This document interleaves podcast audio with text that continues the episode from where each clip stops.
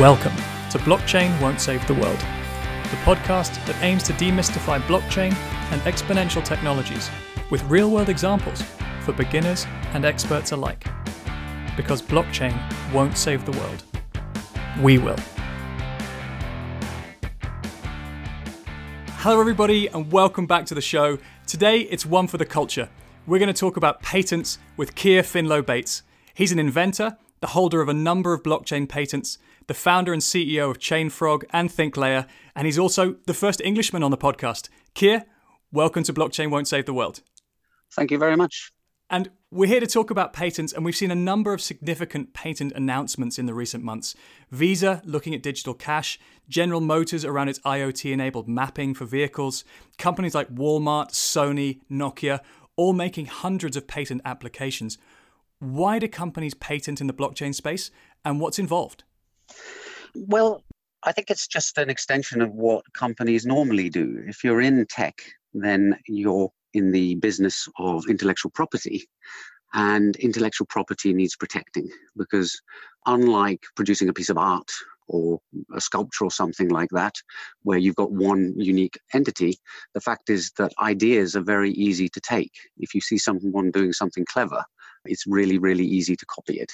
So we have all these legal tools that allow us to ensure that inventors and the owners of these ideas get some kind of compensation for the effort. So that's the kind of overarching theme behind it.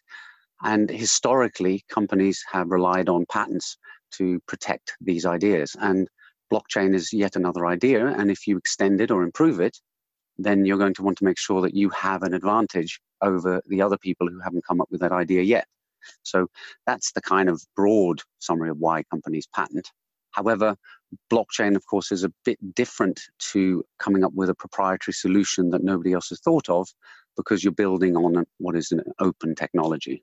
And I love that you mentioned the open part of it because there was a quote that I read not long ago from Vitalik Buterin who said, if you're proud of your patents in the blockchain space, you clearly don't understand blockchain. Right. So it feels like there's a dichotomy, right, between open source, open protocols and those more maybe DLT or more enterprise focused solutions where it is designed to be closed or proprietary. Yeah, I, I think Vitalik is wrong there in that there are plenty of examples of other technologies where the foundational technology was open. Um, however, people who are then building on it will want to be able to carve out a particular competitive niche. So, yes, you can't go and patent blockchain. Uh, Nakamoto made sure of that by publishing the paper in 2008, and that's now prior art and is publicly available, and nobody owns that. And we see the same thing in things like, for example, the internet. The base protocols are freely available. Uh, you don't need a license in order to use them. And yet, plenty of companies have built plenty of applications and services and things on top of that and have protected them with patents. So um, I personally think that that actually provides the best field for innovation when you have an underlying technology that anybody can use, and then you give people the opportunity to build on top of that as they see fit and actually reap the benefits of their advancement of that. Now, it's unusual with blockchain in that that came out of nowhere, you know, the mind of one person, quite possibly. Whereas the internet was initially DARPA, you know, government funded project that was made publicly available. That's what I see in blockchain, the same kind of potential as you did with the internet. But building on top of that and improving it, that is definitely patentable. And I think that that is valuable. So, uh, in that respect, I disagree with Vitalik there. Very good. Starting off with some strong opinions, and that's what this is about. You've applied yourself for many blockchain patents. Could you talk us through what's the process involved? Yeah, so maybe it's a good idea for the listeners to sort of back up a bit and actually go over what a patent is for. And a patent is a compromise. There's this need for human knowledge to get out there so that people can work on improving it and so that it's not lost. But at the same time, when intellectual property or ideas are put out there, then they become available to everybody. And so there's a temptation on the part of innovators to keep them as trade secrets. Um, and there was a famous case back in history where the inventor of the forceps for childbirth deliveries kept it secret through three generations of the family before finally it got revealed to the detriment of society in general. So a patent is a compromise whereby the state says we want you to reveal your inventions, And in return, we're going to give you an exclusive license in order to exploit that invention or in order to license on to other people the right to exploit that invention. That's kind of what a patent is for. And it's not a perfect system, and we've seen all sorts of problems over the decades and centuries with it. However, it's kind of like democracy. It's the worst system except for all the other ones. As for getting a patent, well, you know, you have to have an idea first, and the idea has to be what is called novel and non obvious. So you can't take somebody else's idea and pass it off as your own if that idea has already been put out there.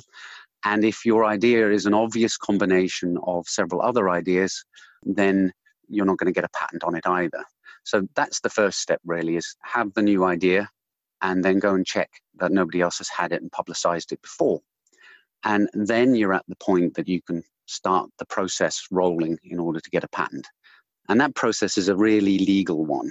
You know, there's a whole lot of administration, there's pages and pages of legislation and rule books that the patent offices use in order to go through examining what it is that you've invented and deciding whether or not you deserve to get this legal protection in the form of a patent.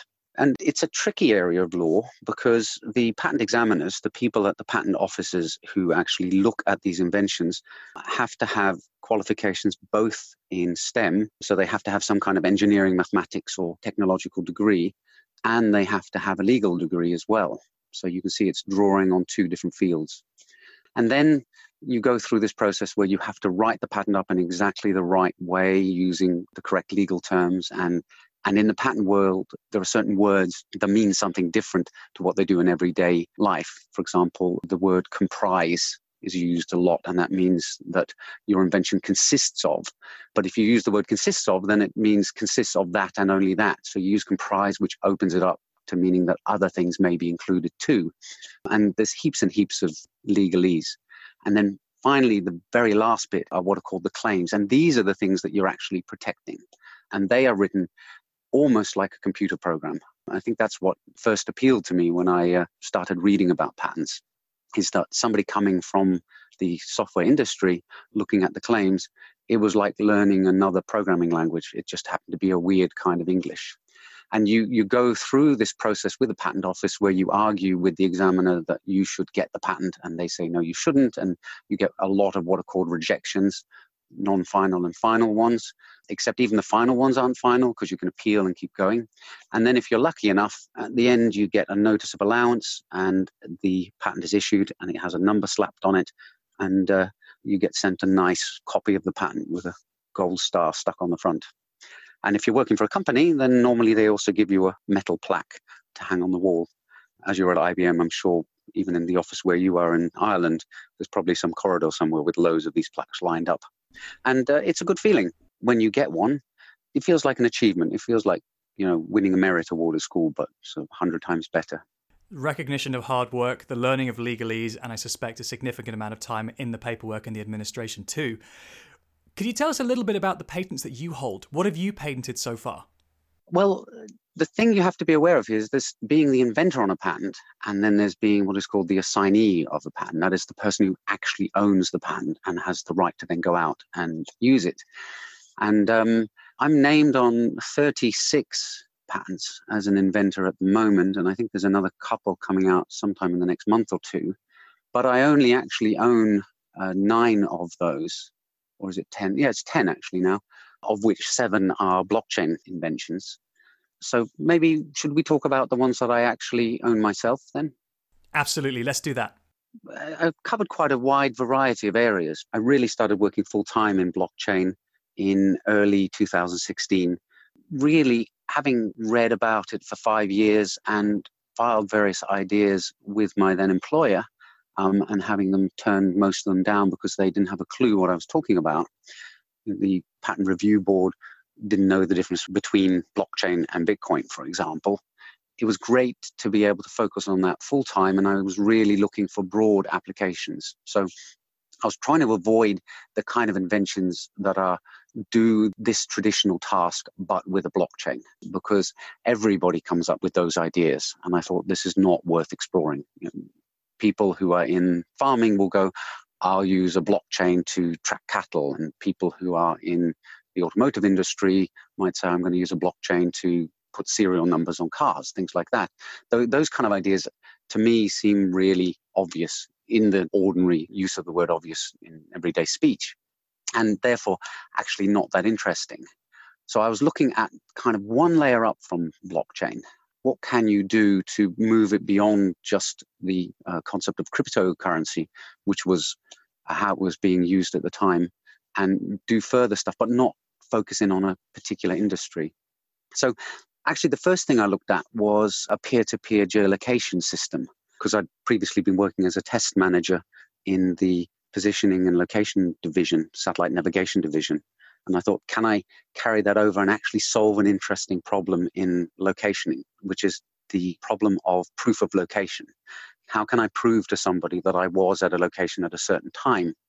Now, as it happens, I didn't come up with the solution, but I did come up with a few pieces. And that particular one was about reporting your longitude and latitude and altitude on a blockchain so that you have a time stamped record that you reported that you were at a certain place at a certain time that you then can't go back and delete and edit, or that you can use as evidence to somebody else that you said you were there at this time.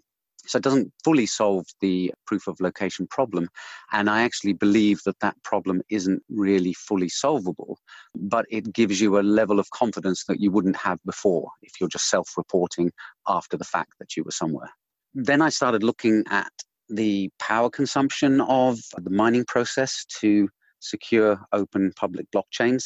Again, I think that's ultimately an intractable problem but I was looking at ways of building consensus systems that are a bit more efficient than the one that Bitcoin currently uses. And I have that one's still pending actually, um, but it's been published for quite a while. So those are kind of early ones.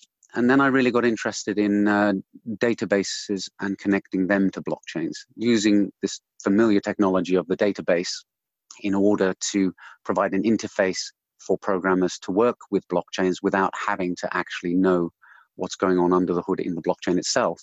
They can just use all their existing legacy tools and all their existing expertise, but suddenly their database, as it's, it's in front of them, their MySQL or SQL Server or Oracle or whatever database system, suddenly takes on the properties of a blockchain by being connected directly to it and it adds networking between databases that maybe didn't have it before and gives you database synchronization for free. And that's the kind of synchronization stuff that database companies actually charge their customers very, very heavily for. For example, Oracle has Golden Gate as a piece of software to synchronize databases, and it, it's not cheap. And yet, with a blockchain, uh, you can suddenly do that very, very cheaply. And you can do it between different companies, different entities that are not fully cooperating with each other. So I thought that would be exciting. And uh, that's actually the foundation of what I founded Chainfrog for. Now, as it happens, we were a bit ahead of the curve and we really couldn't get any market traction with that. We spent so much time in sales trying to explain what a blockchain was, what properties it has, uh, what usefulness it might have, that we actually didn't manage to get a single sale. So it's my great entrepreneurial failing in that respect. And then Chainfrog pivoted because it turned out that we could make more money from patents than we were making from trying to sell a product based on those patents. And now Chainfrog is basically an IP holding company where I invent stuff, patent it, and then look to license or sell the patents on. So uh, that's the business model there. I'd love to double click on that one for a second because going from the idea of creating a product or having a product led business to just focusing on patents and monetizing that, I'm really curious, and I'm sure the audience are, how does that work in practice? Well, it is tricky because you go from a model where you're looking to sell, relatively speaking, a high volume of low cost things. In a software business, you know, you have your product and you price it at a reasonable rate, hopefully, that you can make more and more sales. And as a result, you don't have all your eggs in one basket compared to the current model that we have, which is that we're looking for a big sale every now and again. So uh, yes, in that respect, it's quite frightening because you have a certain amount of runway because you've made a sale, and then you and the patent broker are looking to sell the next one, and the pipeline is very, very slow because the time it takes to get a patent granted is very, very long. Plus, you're having to make predictions about where the industries are going to go and how the shifting landscape of blockchain is going to move so that you actually patent something uh, relevant. And, you know, as Yogi Berra said, making predictions is really hard, especially about the future. And we're talking about three, five, ten years in the future here. So it's a, uh, it does feel like a risky business in some ways, but that's kind of offset by the value of a patent when you do actually sell it um, and uh, also, personally for me, I find it much more exciting to be inventing and patenting and then hoping to license or sell those than I do from going from sales meeting to sales meeting, trying to sell yet another unit of a software product. That's the kind of thing that never really appealed to me. And I did it for the sake of the company in the early days. But if you're not doing something without your heart being fully in it, then you're kind of lowering your chances of success. And I'd love to hear more about the Finlow Bates patented discovery process. I'm imagining there's a lab, inventions, bubbling beakers and foam and stuff everywhere, pictures on the wall, dark room, loud noise, music. That's just my personal view of how I would set it up if I were an inventor. What's your approach? Compared to some who would imagine a co creative process where you've got the industry or participants from the industry that you want to work with. You're involving people who have a problem to solve. In your case, maybe it's slightly more isolated or it's slightly different. How do you go through creating and inventing? Well, I think everybody is going to have their own way of doing that. And I actually personally believe that pretty much anybody can be an inventor because the inventing process is usually concerned with spotting a problem and then coming up with a solution. And the tricky part is normally spotting the problem. Once you've actually worked out what the problem is and you really nailed it down, then nine times out of 10, the solution just drops out naturally. Most people train themselves to ignore the problems that they face in life.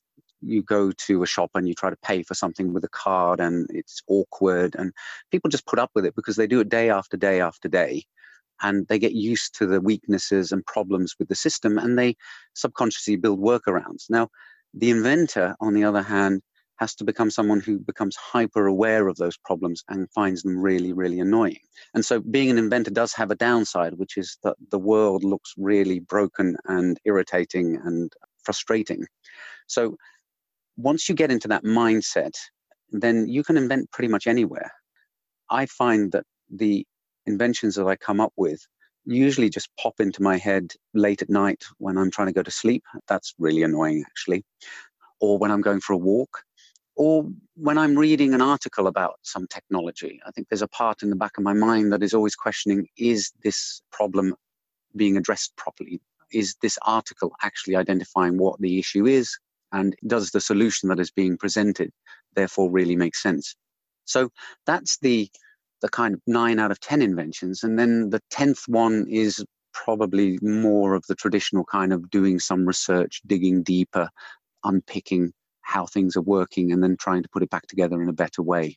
But really, inventing is not as difficult as people might first believe. It's just a matter of looking at the world in the right way. And I think I got that perspective because I was a test engineer for 15 years. So I I spent a lot of time looking at things, trying to find out where they didn't work. Back as a test engineer, it was to then go and proudly announce to the developer that their code was defective. Now I'm sitting in my my van actually. That's where I work, and I'm then looking at the problem and having to fix it myself with the invention. Got you. And I love it. There's a couple of things in there one is the validation that actually it's less often about perspiration and focus and piles and piles of paper. It's actually about clearing your mind to recognize the opportunity, which I really like. And I love watching your walks in the woods and wherever it is that you go to talk and do your vlogs because it feels like a very peaceful and very relaxing space. I also love that you work in a van. I don't think there's anything more inventive than that, right? Uh, yeah, I got this camper van because it worked out at about a tenth the cost of building a shed to be able to go and invent in. Plus, if I move house, then I can move my lab because it has its own wheels. So uh, you see, there, there's a solution to a problem, and most people wouldn't have even identified that there was that potential problem in the future. Got it. It's the Finlow Bates rolling circus. I want to talk about the application of blockchain towards the patent space because obviously you focused on patents for blockchain solutions. I wonder, do you see any opportunities for using blockchain to support those people trying to manage the patent process? I do think there is. I, I know that WIPO had a, a conference about a year ago where they got a number of different parties, and the main participants, I think, were the Australian Patent Office and the Russian one, where they were looking at how could blockchain help the patent space. And of course, there is always a problem if you take a, a solution and you try to fit it to a problem. If you're kind of single mindedly going in there trying to use that hammer to hit something as though it's a nail, and then you find out subsequently that it's not a nail that you're hitting. Um, however, you can still use it as a tool to examine the situation or the case, and then you may find out that it's relevant. And I think for patenting, we have a number of issues there. Firstly, every jurisdiction has its own patent office. So you have the US PTO, you have the European Patent Office, and then all the European countries have their own patent offices too. And you have China and Australia, you know, heaps and heaps of them. And when you get a patent in one of those jurisdictions, it's only valid in that jurisdiction. And although the patent offices are interested in sharing data with each other as to what patents are being applied for, that's only to ensure that there's no prior art on the invention that's being submitted. The patent offices themselves are not really interested in cooperating because it's not relevant to them. So that first area, blockchain is not going to be relevant because you're not looking to enable cooperation between different groups on the core activity of those groups because they don't care. They're independent jurisdictions and you, you can't take a US patent and use it in Europe or in China. However, I think there are a few features of blockchain that may well be of interest to patent offices. The first is the fact that it offers an audit trail. So, patent offices are very concerned with something known as a priority date. That's the date at which you disclosed your invention to them. And if you disclose the invention to a patent office on a certain date, and then someone else comes up with the same invention just an hour later and discloses it, they're too late. It's first come, first served. So a blockchain could be used to allow that registration of priority dates. That I would say is the first area.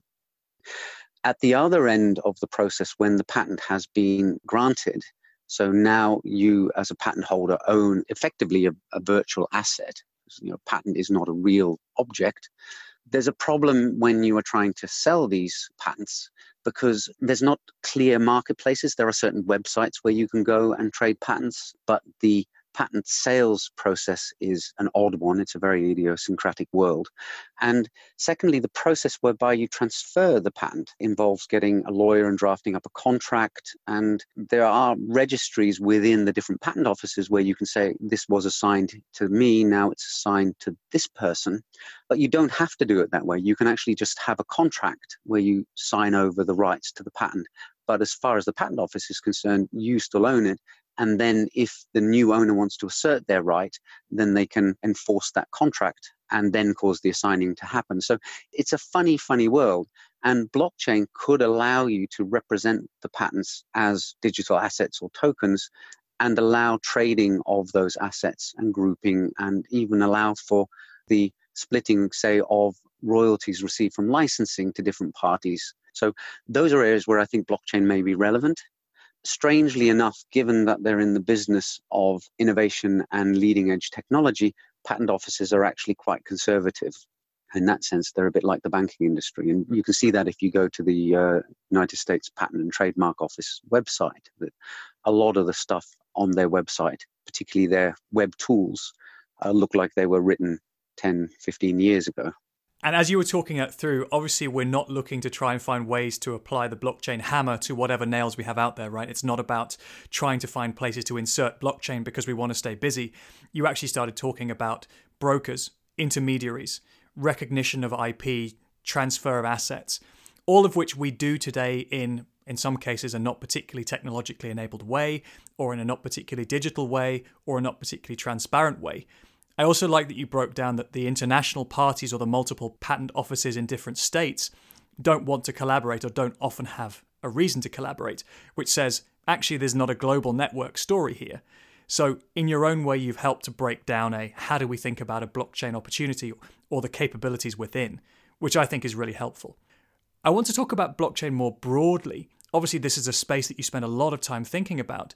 Are there any obvious places where the capabilities that sit within blockchain and the capabilities we have available to us could really transform certain sectors, certain ways of working that we haven't been able to do just yet?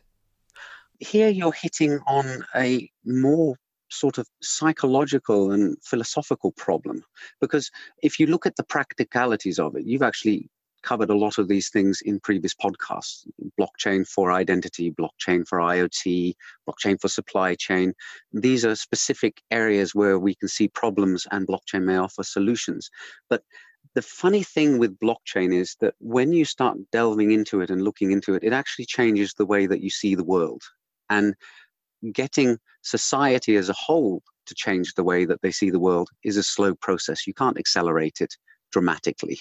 Uh, you can't suddenly have 7 billion people all have a light bulb moment at the same time. And for me, for example, a personal example would be how looking at blockchain and Bitcoin changed the way that I viewed something as simple and common as money. When I first read Nakamoto's paper in 2009, my concept of what money was was not much different to that of my 12 year old son today. It was the stuff that I had in my wallet and in my bank account that I handed over in order to get goods. And I hadn't really thought about it much more than that. And then when you start looking at how our financial systems actually work and digging into it, you suddenly discover that money has many, many layers. And so, yes, on the personal transaction between me and a shopkeeper, money is one thing. When you start looking at it in terms of how governments use it and how banks function, you realize that it's a much more complex beast than how it first seems from your personal experience. And I think blockchain does that in a lot of different areas. And we're still just at the very beginning of exploring and unpacking previous assumptions we had about how the world works and society works and transactions work and things like that. And blockchain kind of is the gift that keeps on giving because the more you think about it and the more you delve into those things, the deeper an understanding you get of what is going on and your worldview shifts. And suddenly, five years down the line, you realize that you're now seeing activities that are taking place in the world in a totally different light to the way you saw them five years before. I can totally relate to that. And I agree wholeheartedly. If you could unpick any technology down to its component parts, what are the capabilities that are provided to you? How can that be applied to solve certain problems? When you look at using blockchain, you're looking at bringing multiple parties together. You're looking at breaking down silos. You're looking at digitizing and automating areas of clearing and settlement that oftentimes have intermediaries or brokers in the way. You're providing greater transparency over activity that's happened, better auditability. And these are quite opaque or abstract terms in isolation. But once you delve deeper into the problems of an industry or something you face on a day to day basis, it can become very clear saying, actually, if we work together, we could solve a bunch of problems here.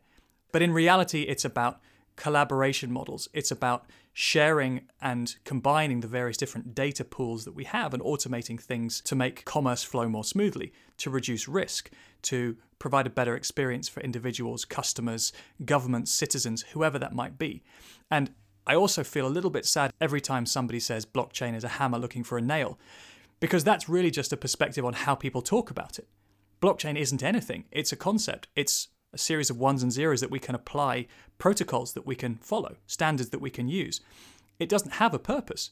To me, it's more about how people articulate the opportunity, in the same way you could with artificial intelligence, or Internet of Things, or sensors, or cloud. So, on behalf of the people of blockchain, I feel a little bit sad when people go that way, and I feel it's something of an intellectual shortcut. But I'm going to get off my soapbox and ask, from your perspective, are there other things apart from orthodoxies, intransigence, or people's lack of understanding that are also holding back progress?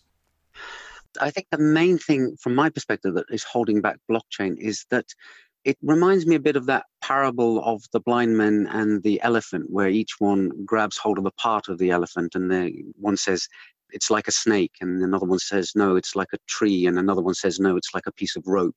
And the final one says, no, it's like a sheet, and they're holding onto the trunk and the ear and the leg and the tail. But of course, the whole entity together is what the thing is really all about. It's because we're still trying to come to grips what this invention really offers that it's just going to take time and it's going to have to become more and more familiar until eventually more and more people can just look at it and say, yes, that's an elephant and not look at the individual components. And this is not easy because blockchain is a combination of different parts. All the pieces that blockchain is made up out of asymmetric key cryptography, peer to peer networks, hash linked lists, all these individual parts were around way, way before blockchain was actually invented. And it just so happens that when you put them together, something emerges almost magically that it has radically different properties than all the individual pieces. And yet, people have this tendency of when they're looking at a technology to zoom in on a particular thing. So if you're talking about enabling networks, you're going to start looking at the peer-to-peer stuff. If you're talking about identity, you're going to start drilling down on the asymmetric key cryptography. If you're talking about making something tamper-proof, you're looking at the hash-linked list. And if you're looking at building consensus within a group, then you start looking at Byzantine fault tolerance, um, proof of work, those kind of things. So um, it's getting that overall view that is the hard step. And unfortunately, it as as I was saying about changing your worldview, it's very hard to get a group of people to all shift to a new perspective at the same time. It just takes time for everybody to get comfortable with and finally sort of internalize and accept that this is how it is now compared to how it used to be. And then it becomes easy to apply. And we've seen the same thing with all sorts of inventions. Databases are the same in the 80s when database companies started having some level of success, you had a lot of cases where people were going and sticking databases in offices to track things. And then the people in those offices were going, well, hang on, this is a lot more awkward. Now I have to walk over to this computer and turn it on. And um, I don't know how to use it. Why can't we go back to the filing cabinet? Plus, I could go and ask you know, Margaret, the secretary, to go and get that particular index card out for me. And now I have to do it myself.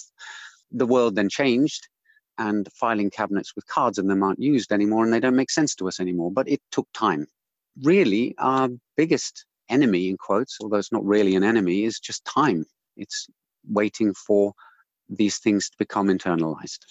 But that's just my personal take on this.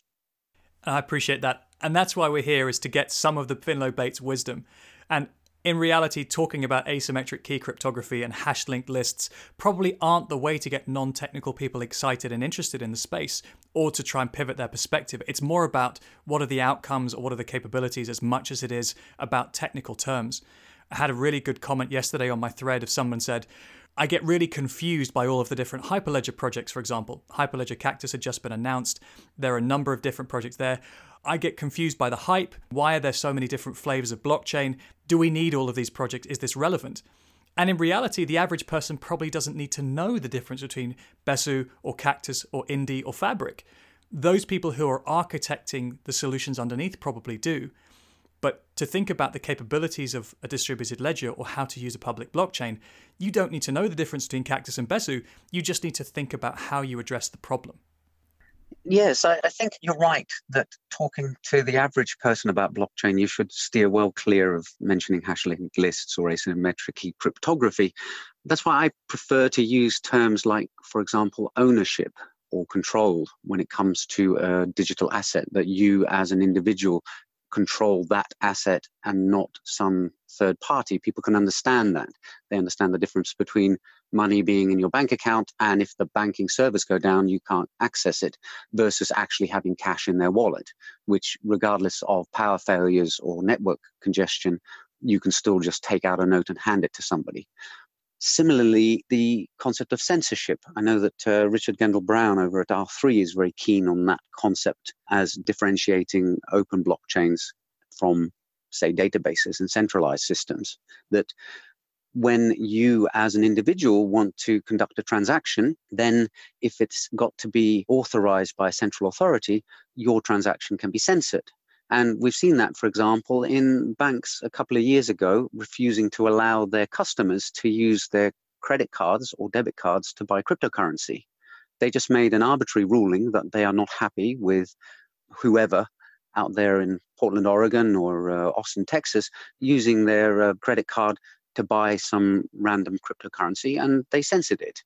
And I think as time is going on, more and more of us are becoming concerned about these kinds of censorship, of these kinds of restrictions that these other parties can put on us. So it's not just a matter of those intermediaries taking a cut for being a broker, it's the fact that they can actually stop things in their tracks arbitrarily. Those kind of concepts people can understand. And then you can say blockchain offers the possibility of sidestepping these restrictions. Got you.